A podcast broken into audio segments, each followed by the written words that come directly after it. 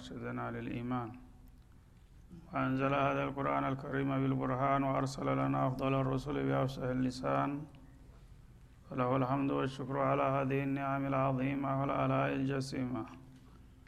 والصلاة والسلام على خير خلق الله وخاتم رسول الله الذي قال ما اجتمع قوم في بيت من بيوت الله يتلون كتاب الله ويتدارسونه فيما بينهم إلا نزلت عليهم السكينة وغشيتهم الرحمة وحفتهم الملائكة وذكرهم الله في من عنده وعلى آله وصحبه ومن اهتدى بهذه وبعد. فقد وقفنا في الدرس الماضي عند قوله جل وعلا من سورة البقرة سيقول السفهاء من الناس ما ولاهم عن قبلتهم التي كانوا عليها. قل لله المشرق والمغرب يهدي من يشاء إلى صراط مستقيم فلنبدأ من هنا. أعوذ بالله من الشيطان الرجيم. سيقول السفهاء من الناس ما ولاهم عن قبلتهم التي كانوا عليها. قل لله المشرق والمغرب يهدي من يشاء إلى صراط مستقيم. وكذلك جعلناكم أمة وسطا لتكونوا شهداء على الناس ويكون الرسول عليكم شهيدا. وما جعلنا القبلة التي كنت عليها إلا لنعلم من يتبع الرسول. إلا لنعلم من يتبع الرسول ممن ينقلب على عقبيه وإن كانت لكبيرة إلا على الذين هدى الله وما كان الله ليضيع إيمانكم إن الله بالناس لرؤوف رحيم. قد نرى تقلب وجهك في السماء فلنولينك قبلة ترضاها فول وجهك شطر المسجد الحرام. وحيث ما كنتم فولوا وجوهكم شطرة وإن الذين أوتوا الكتاب ليعلمون أنه الحق من ربهم وما الله بغافل عما يعملون. ولئن اتيت الذين اوتوا الكتاب بكل إيه ما تبعوا قبلتك وما انت بتابع قبلتهم وما بعضهم بتابع قبله بعض ولئن اتبعت أهواءهم من بعد ما جاءك من العلم إنك إذا لمن الظالمين. الذين آتيناهم الكتاب يعرفونه كما يعرفون أبناءهم.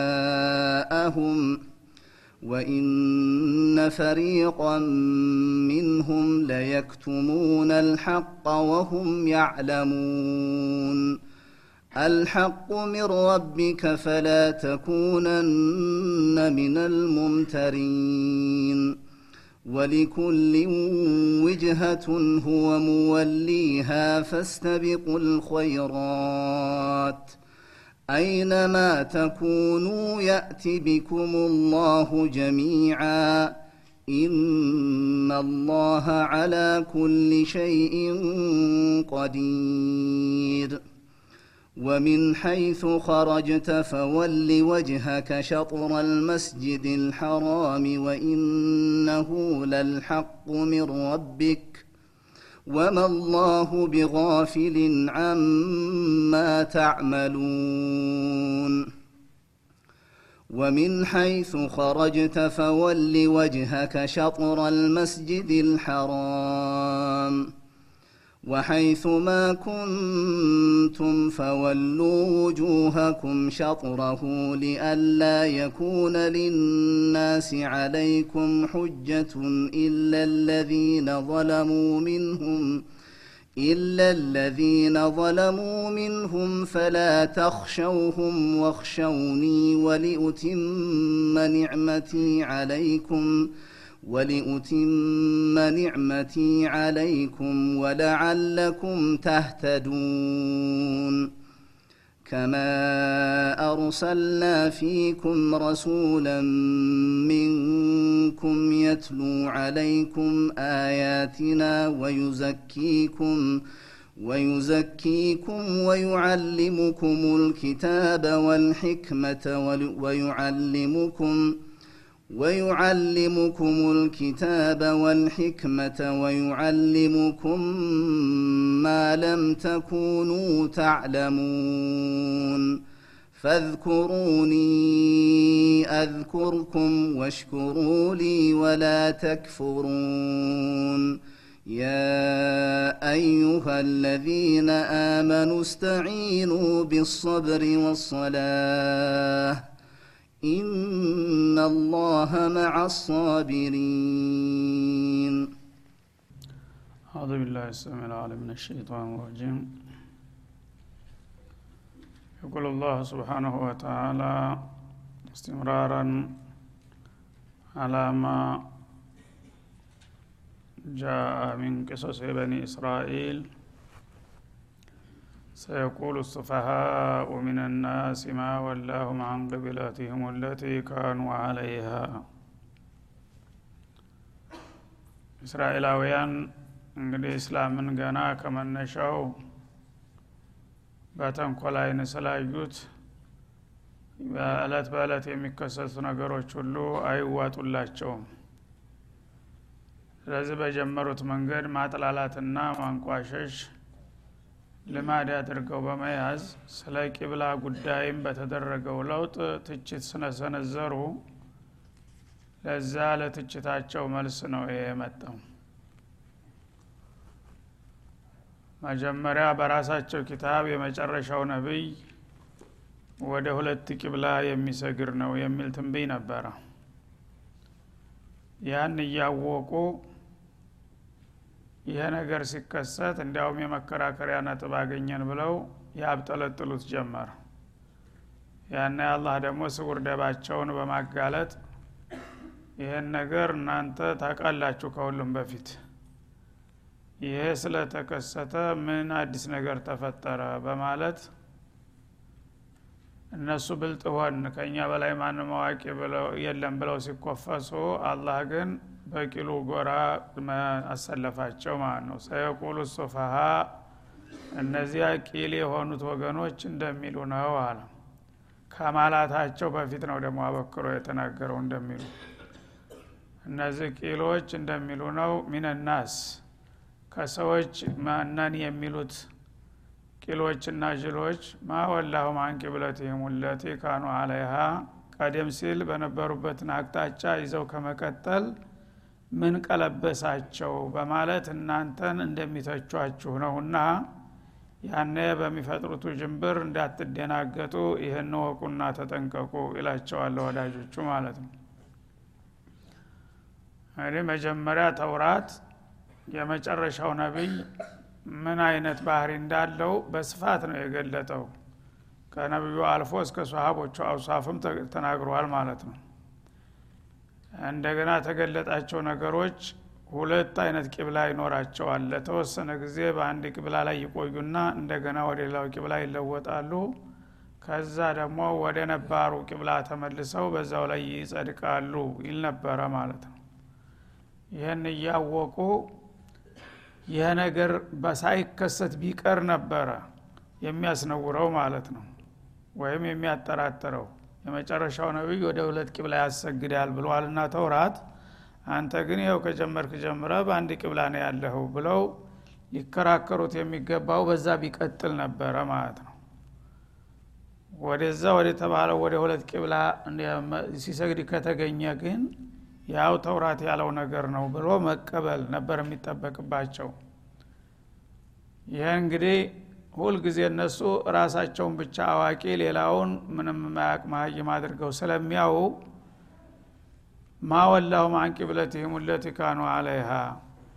መጀመሪያ አካባቢ ላይ ያው እንደሚታወቀው ነቢዩ ተወልደው ያደጉትና የጌታን መልእክት የተቀበሉት በመካ ከተማ ነው። በመካ ከተማ 13 አመታት ያህል ያው በሪሳላ ላይ ቆይተዋል። እዛ እያሉ ያው ከአባ አጠገብ ስለሆኑ ችግር አልነበረባቸውም። ሁለቱንም ቂብላ በጣምራ ይጠቀሙበት ነበረ። ካባ ፊት ለፊት ይቆማሉ በበሩ አካባቢ። ያነ በይተል መቅዲስ ወደ ሰሜን ስለሆነ ፊት ለፊታቸው የካባ ግንብ አለ። በከዛ ቀጥሎ አቅጣጫው ደግሞ ቤተል መቅዲስ ነው። ስለዚህ ሁለቱንም ቂብላ ይጠቀሙ ነበር ማለት ነው። ማንም ሰው ደግሞ ትኩረቱን አልሳበም። አያውቅም የዛ ጊዜ ስለዚህ ወደ መዲና ተሰደው በሚሄዱ ጊዜ ግን ተሁለት አንዱ መምረጥ ነበረባቸው። ምክንያቱም መዲና ወደ ሰሜን ነው ካባ ወደ ጀኑብ ቀረ ማለት ነው። ወደዛ ሲሄዱ በይተል መቅዲስ ደግሞ ወደ ሰሜን ይቀጥላል መሀል ገቡ ማለት ነው። አንዱ ቂብላ ወደ ጀርባ አንዱ ወደ ኋላ ሆነ። ስለዚህ ሁለቱንም በአንድ ለመጠቀም አይቻልም ተቃራኒ ቦታ ላይ ስላሉ ማለት ነው ወይ ወደ ካባ መዞር አለባቸው ወይም ወደ ቤተል መቅዲስ መዞር አለባቸው። ያነ አላህ የሕክመቲማ ለሚያውቀው ምስጥር ወደ ቤተል መቅዲስ ስገድ የሚለውን ትእዛዝ ሰጣቸው። ልክ መዲና እንደሄዱ ማለት ነው። ካባን ማለት ነው ለጊዜው። ሁለቱም እንግዲህ ያው የተላላቅ ነቢይ ቂብላ ናቸው። ቤተል መቅዲስ እሱ ካዕባ ያው እብራሂም ናቸው የመሰረቱት። የእብራሂም ቂብላ በመባል ይታወቃል። ቤተል መቅዲስን የገነቡት ያዕቁብ ናቸው እና ያ ደግሞ የበኒ እስራኤል ቂብላ ሁኖ ቆይቷል። ለብዙ ጊዜ ብዙ ነቢያት ተጠቅመውበታል ማለት ነው።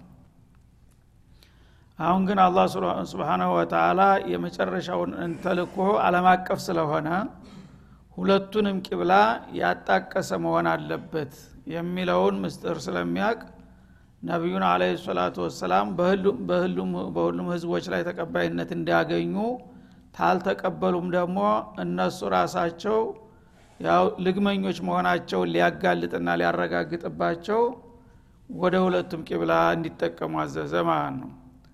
እና ልክ ሂጅራ እንደሄዱ ወደ ቤተል መቅዲስ ስገድ አላቸው። ከማፊ ሶሄል ቡኻሪ ብን አባስ እንደሚያወሩት ለ16 ወይም ለ17 ወራት ያህለ ማለት ነው ነው ወደ ቤተል መቅዲስ የሰገዱት። ከ16 እስከ 17 ወራት ያህል እዛ እንደሄዱ ወደ ቤተል መቅዲስ ሲሰግዱ ሲያው በመዲና ዙሪያ ያሉት የይሁዳ ብሔረሰቦች ተደሰቱ ለጊዜው። ዋናውም የተፈለገው ይሄ ነው ማለት ነው።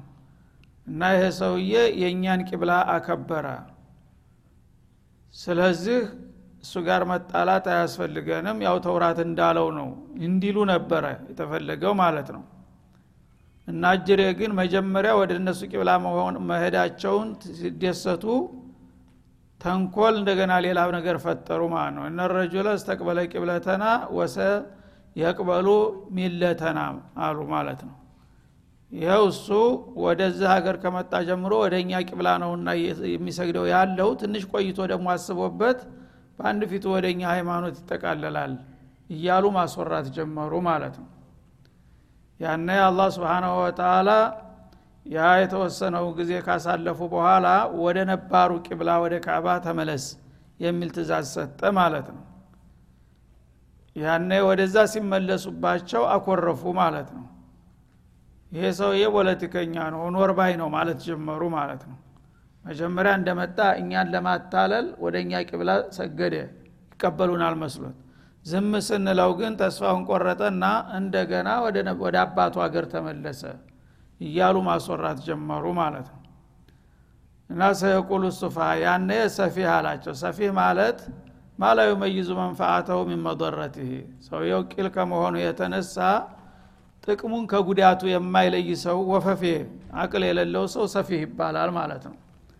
ስለዚህ እነዚህ በጣም ሊቅነን የሚሉትን ሰዎች አላህ በወፈፌነት ፈረጃቸው ማለት ነው። ለምን? እያወቁ እንዳላወቁ በመሆናቸው እነዚህ ቂሎች ይሄ ሰውዬ አላህ ያዘዘውን ነገር ስለሰራ እንዳውም ትክክለኛ የአላህ ነቢይ ነው ብሎ መቀበልና ማስተባበር ሲጠበቅባቸው በተቃራኒው እውነቱን ስላደረገ ብቻ ተነጭራሹ እሱን እንደ ህገ ወጥ ለማድረግ ማወላሁ ማንቂብለትህም ውለት እያሉ ያብጠለጥላሉ። ምነካቸው እነዚህ ሱፋዎች አለ። ማወለል ሙስሊሚነ አንቅብለትህም ውለቲ ካኑ አለይሃ ቀደም ሲል ለተወሰኑ ወራቶች ሲጠቀሙበት የቆየውን የእኛን ቂብላ ማለታቸው ነው። እሱ ምን አጠፋና ለምንድ ነው ትተው እንደገና ወደ ካዕባ የተመለሱት እያሉ እንደሚያብጠለጥሉና እንደሚያጥላሏችሁ ነው። ያን በሚሉ ጊዜ እንዳትደናገጡ ይላቸዋል ማለት ነው። መልሱ ላተነሳው ጥያቄ ቁል ላህ ልመሽሪቁ ወልመግሪብ በመሰረቱ ምስራቁም ሆነ ምዕራቡ እኮ የአላህ ነው። ሁሉም አቅጣጫዎች ማለት ነው አቅጣጫ የተባሉን ሁሉ የፈጠራቸው አላህ ነው። ስለዚህ መጀመሪያም ካዕባ ካዕባም ሆነ ቤተል መቅዲስ ቂብላ የሆነው በጌታ ትእዛዝ ነው። አሁንም ደግሞ ሰሜኑንና ደቡቡን ተወውና ወደ ምስራቅና ወደ ምዕራብ ዙር ቢልስ ምን ችግር አለው? ሁሉስ የጌታ ግዛት አይደለም እንዴ? አለ አላ ስብን ወተላ እና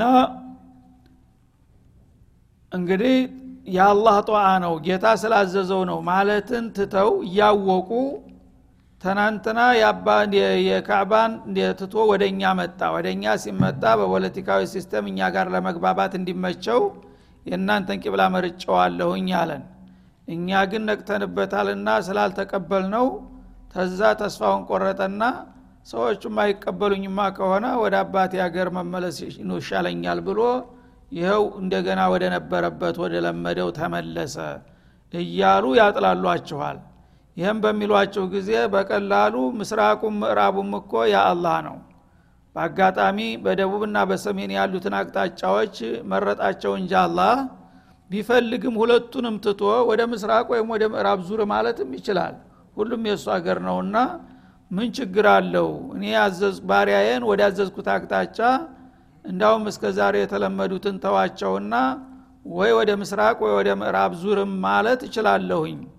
ይህን ማለት የዘንግተው እንደገና ማወላሁ ማንቂ ብለቱም ለቲቃኑ አለ እያሉ ያብጠለጥሉት። ይልቁንስ እነሱ ምነካቸው አለ አላ ስብን ወተላ የህዲ መን የሻ ኢላ ስራጥ ሙስተቂም። ተባሮቹ የሻ የፈለገውን ሰው ወደ ቀጥተኛው አቅጣጫ ይመራል ስለዚህ መጀመሪያም ወደ ካዕባ እንዲሰግድ ያዘዝኩህ እኔ ነኝ። የዛን ጊዜ እሺ ብለህ ትእዛዙን አክብረሃል። እንደገና ወደ ቤተል መቅዲስ ዙርም ስልህ እሺ ብለህ ወደዛ ሂደሃል እንደገና ወደ ካዕባ ተመለስ ሲባልም እሺ ብለህ ተመልሰሃል። ይሄ ሁሉ ምንድን ነው ምክንያቱ የጌታ ትእዛዝ መከበር ስላለበት ነው ዋናው ነገር። የአንድ አቅጣጫ ሱስ አይደለም ማለት ነው። ወይም የተወሰነ አቅጣጫ ማምለክ አይምሰላቸው እና ቦታው አላህ ስብሓናሁ ወተላ ስለመረጠው ነው እንጂ ምን አለ ጌታ ተመረጠው ወደዚህም ዙር ቢልኝ ወደዚህም ዙር ቢለኝ የጌታ የታዛዥ ነኝ ማለት ያስነውራል ወይ ነው። እና አላህ ከባሮቹ የፈለገውን ማለት አንተንና ኡመቶችህን ሌሎቹ ያልታደሉትን እድል ሰጥቷቸውና መርቷቸው ነውና ወደ ታዛችሁትም ዞሩት። ይሄ ደግሞ ያስደንቃል እንጂ የሚያስነውር አይደለም ስለዚህ ሁሉም አቅጣጫ የአላህ ነው። ትናንትም ዛሬም ምናልባትም ካስፈለ ነገም ወደ ፈለገው አቅጣጫ ጌታ ካዞረን የእሱን ትእዛዝ መቀበልና መከተል ነው ተግባራችን ብለህ መልስላቸው ይላል ማለት ነው። ወከዛሊከ ጃአልናኩም ኡመተ ወሰጧ። በቂብላ ነጽነት እንደሰጠናችሁ የይሁዶች የጥላቶቻችሁ ተቀጥላ ሳትሆኑ ራሳችሁን የቻለ የራሳችሁ ታሪክ እንዲኖራችሁ በቂብላችሁ ራሳችሁን እንዳስቻልናችሁ ሁሉ እንደዚሁ በተጨማሪ ጃልናኩም ኡመተ ወሰጧ ክያረን ዑዱላ መካከለኛና ምርጥ የሆናችሁ ህዝቦች አደረግናችሁ ይላል አላ ስብን ወተላ እና ወሰጥ ማለት አንደኛ ያው ቃሉ እንደሚያመለክተው መካከለኛ ማለት ነው። መካከለኛ የሆነ ሰው ሚዛናዊ የሆነ ጉዞ የሚጓዝ ማለት ነው። ወደዚህም ወደዛም ሳያጋድል። እንደገና ምርጥ ፉዶላ ማለት ነው። ወሰጥ ማለት አላ ኸይረ ኡመቲን ኡክርጀት ሊናስ እንዳለው አላህ ከፈጠራቸው ሁሉ ፍጥረታቶች መካከል በዚች ምድር ላይ ለሰው ልጆች ጥቅም የቆሙና የተባረኩ ህዝቦች ካሉ እናንተ ናችሁ በዚህ ደረጃ የተሰየማችሁት እንግዲህ እነሱ መቆጣታቸውና ማኩረፋቸው ካልቀረ በአንድ ፊቱ ቁጭ እንዲበዛላቸው ስለ እናንተ የሰጠሁትን ማዕረግም ጭምር እገልጣለሁ እዚህ ላይ ይላል። አሁን በቂብላ ለምን ነፃ ሆናችሁ? ለምን እኛ ጥገኛ ሳትሆኑ ቀራችሁ? ብለው አይደለም የሚቅነዘነዙት። ይሄ ብቻ አይበቃም። እንዳውም እናንተን ኸይረ ኡማ አድርጊያችኋለሁ ምርጦችና መካከለኞች ሁልጊዜ ሚዛናዊ የሆነ ጉዞ የምትጓዙ ጤናማ ህዝቦች አድርጌም ሰይሚያችኋለሁኝ ይህን ሲሰሙ ደግሞ የበለጠ ያንገበግባቸዋል ማለት ነው። ለምንድ ነው ይህን ያደረግነው? ሊተኩኑ ሸሃዳ አለናስ የውመልቅያማ ወደፊት በህዝቦች ላይ ሁሉ እንዲትመሰክሩ ነው። ዑዱለን ኸያራ መካከለኞችና ምርጦች ያደረግኳችሁ ለቃለ ምስክርነት ብቁ እንድትሆኑ ነው ይላል ማለት ነው ወየኩን ረሱል መለክተኛችሁ ደግሞ እንዲሆን ነው። አለይኩም በእናንተ ላይ ሸሂዳ መስካሪ ሙዘኪ ማለት ነው። ብቃታችሁን የሚመሰክር ማለት ምንድን ነው እንዳውም አሁን እነሱ ከእኛ ጉያ ከእኛ ተቀጥላነት ተነጥለው ለምን የራሳቸው ቂብላ አላቸው? በለጡን ብለው አይደለም እንደዚህ የከነከናቸው? ባይገርማችሁ እቅጩን ልንገራችሁ። እናንተን ኡመተል ኢስላምን ምርጦችና ተሁሉም የተሻላችሁ ፍትሃዊ ትክክለኞች አድርጊያቸዋለሁኝ በዚህ ማዕረግም መበለጣቸውን ንገሯቸው ይላል ማለት ነው። ይህን ያደረግነው ደግሞ የውመልቅያማ የሁሉም አለቃ መሆናችሁን ስለማረጋግጥበት ለዛ ቅድመ ሁኔታ ማመቻቻ ነው ይላል ማለት ነው። የውመልቅያማ ሲሆን ኡመቶች በሙሉ ይነሳሉ በየነብያቸው ስር ተኮልኩለው ጌታ ፊት ይቀርባሉ ለጥያቄ ማለት ነው እና እያንዳንዱ ኡመት የገሌ ኡመት ነቢይ ልኬላችሁ ነበረ በወቅቱ። ለምንድ ነው እሱን ያልተቀበላችሁና ያልተከተላችሁ ሲላቸው ማጃአና ሚን በሺሪ ወላ ነዲር ይላሉ። ሌላ ቦታ እንደሚለው ቁርአን። ጭራሽ አይናቸውን አጥበው ነቢይ የሚባል አስጠንቃቂም አበሳሪም አልመጣም። ይህ ምን ነቢይ ነው? አረኛ ማንም የመጣልን የለም ብለው ይክዳሉ ማለት ነው። ይህም በሚክዱ ጊዜ የመጀመሪያው ባለ ታላቅ ሸሪያ የነበሩት ነቢዩላህ ኑህ ናቸው። እሳቸው ይካዳሉ። ስንት አመት ስንት ዘመናት የለፉት ሰውዬ? ስንት አመት ነው እሳቸው በዲዕዋ ላይ የነበሩት?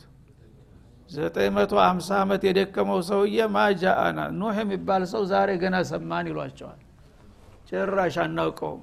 ስብናላህ የለመደ ልማድ እንግዲህ እዚህ ሲገረው እንደከረሙ እዛ ደግሞ በአላህ ፊት ተነ ጭራሹ እኛ ኑህ የሚባል ነገር ሰው አንድ ሰው አይተን አናቅም።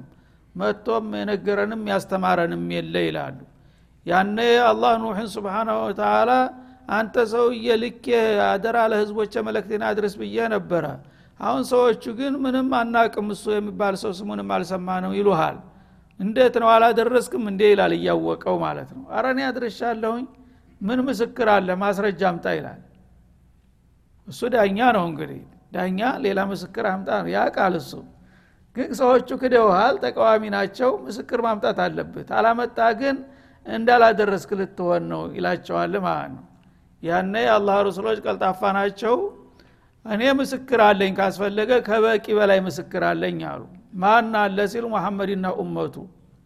እንዴ ከየት ወደ የት አሉ ሰዎቹ ደግሞ? ይኸውላችሁ አወናባጅ መሐመድ የሚባል እኛ በእኛ ዘመን ሰምተንም አይተንም አናቅም የሌለ ሰው የማያቀን ሰው እንዴት በእኛ ጉዳይ ሊመሰክር ይመጣል?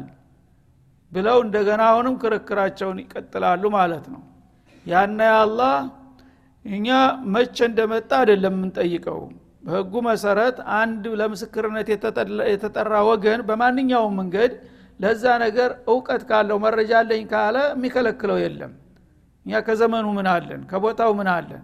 በፈለገው መንገድ ግን እኛ ማወቁን አለማወቁን እናጣራለን ምስክርነት የተጠራን ሰው ይሄ ነገር ታቃለ ሆይ ነው እንጂ የምንለው መቼ መጣህ ማለት አያስፈልግም ይላል ማለት ነው በዛ መሰረት እንግዲህ የምስክርነት ሂደቱ ይቀጥላል ነው ሌሎችም ነብዮች እንደዛው ይቀጥላል هذا وصلى الله وسلم على النبي ቀጣውን በሚቀጥለው እንመለስበታል